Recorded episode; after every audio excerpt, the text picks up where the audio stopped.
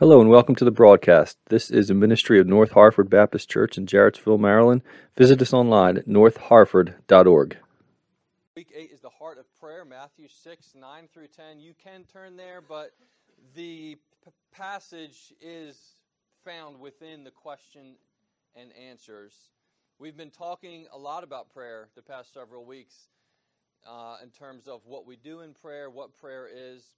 This week we come to the very heart of prayer. What makes prayer prayer? Simple cr- question, right, kids? Right. What makes pizza pizza? Crust, cheese, and sauce, right? What makes prayer prayer? What makes prayer prayer is that God in heaven hears it. Very, very simple. It would be like you going to ask your parent for something. What makes it asking your parent for something? Well, just the fact that you're able to go to them and ask. What makes prayer prayer is that God in heaven hears it. Jesus says, Pray then like this Our Father in heaven. Our Father in heaven. It is God in heaven that hears our prayer. That's what makes it prayer. God is our Father who loves us. This is the second paragraph. Loves us, hears us, and answers us according to his wisdom. And God will guide us, strengthen us, discipline us, protect us, and provide for us because he is our Father. Now, there's a lot there all the different aspects of the fact that God is our Father. We pray, Our Father. But we also pray, Our Father in heaven, because God is also a great king. He made the world, He rules over the world. He's a great king who reigns in heaven. He created heaven, earth, and all that is in them. Our Father in heaven rules over us, commands us, and requires worship and obedience from us. Those things are not optional. Those are, in fact, the greatest desires of children of God to love Him, to serve Him, to honor Him. Our Father in heaven. Prayer is prayer because it is received by God in heaven. It's not a casual thing of just outward religion that makes us feel good. It's a spiritual exchange between the person and God. And that's what makes prayer prayer is that God hears it. Now, what are the three main motives of prayer? These are so very important. Three main motives of prayer. I guess you could say these are the three main motives of Christian living. Now, the first motive is that God would be loved and worshiped as he deserves. Hallowed be your name. That's from Matthew 6 9 in the middle. To hallow means to set apart as holy. God's name represents all that God is. So we hallow God's name by setting him apart as the most important thing in our lives. He's more important than money. He's more important than things. He's more important than fun. He's more important than anything else and anybody else in all the world. We set God apart and say, God, you are first in our lives. You are first in our hearts. The second motive is that more and more people would submit to God's authority. Your kingdom come. Matthew 6:10, the first part.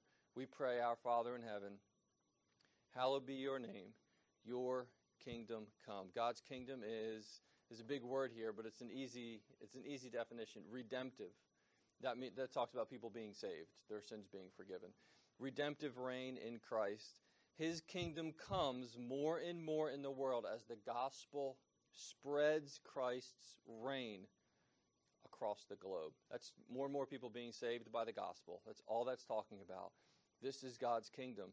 So we pray the kingdom come because we want more and more people to come to Jesus, more and more people to submit to God's authority. The third motive, this is the second to last paragraph, is that God's commands would be understood, cherished, which means loved and valued, and obeyed. Your will be done. Matthew 6:10, right in the middle. Our Father in heaven, Hallowed be your name. Your kingdom come. Your will be done. God's will is, is the way God requires us to live. It's very simple. It's if you do reading on this, adults, you'll hear this called his revealed will or his preceptive will, the will of his commands, the will of what he requires from us. And it's based on his character. So, your will be done. What does that mean? Well, we do God's will by obeying God, right? We obey Him by faith, we obey Him under His grace and by His Spirit, but that's what it means for God's will to be done. So we pray, Your kingdom come, Your will be done. That means we desire God's commands to be understood, cherished, and obeyed. We have to pray for that.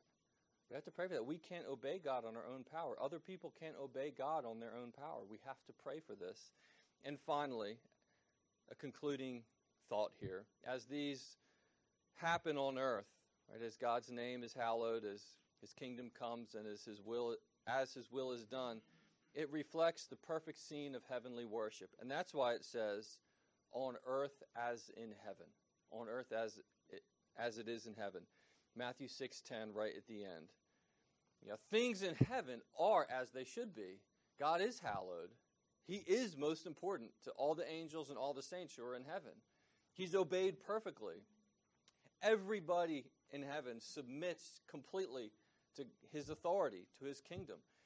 So as these things happen more and more on earth, earth becomes a faint reflection, but a true reflection of the perfect scene in heaven, where everything is as it should be in relation to God. God deserves to be worshiped on earth as he's worshiped in heaven.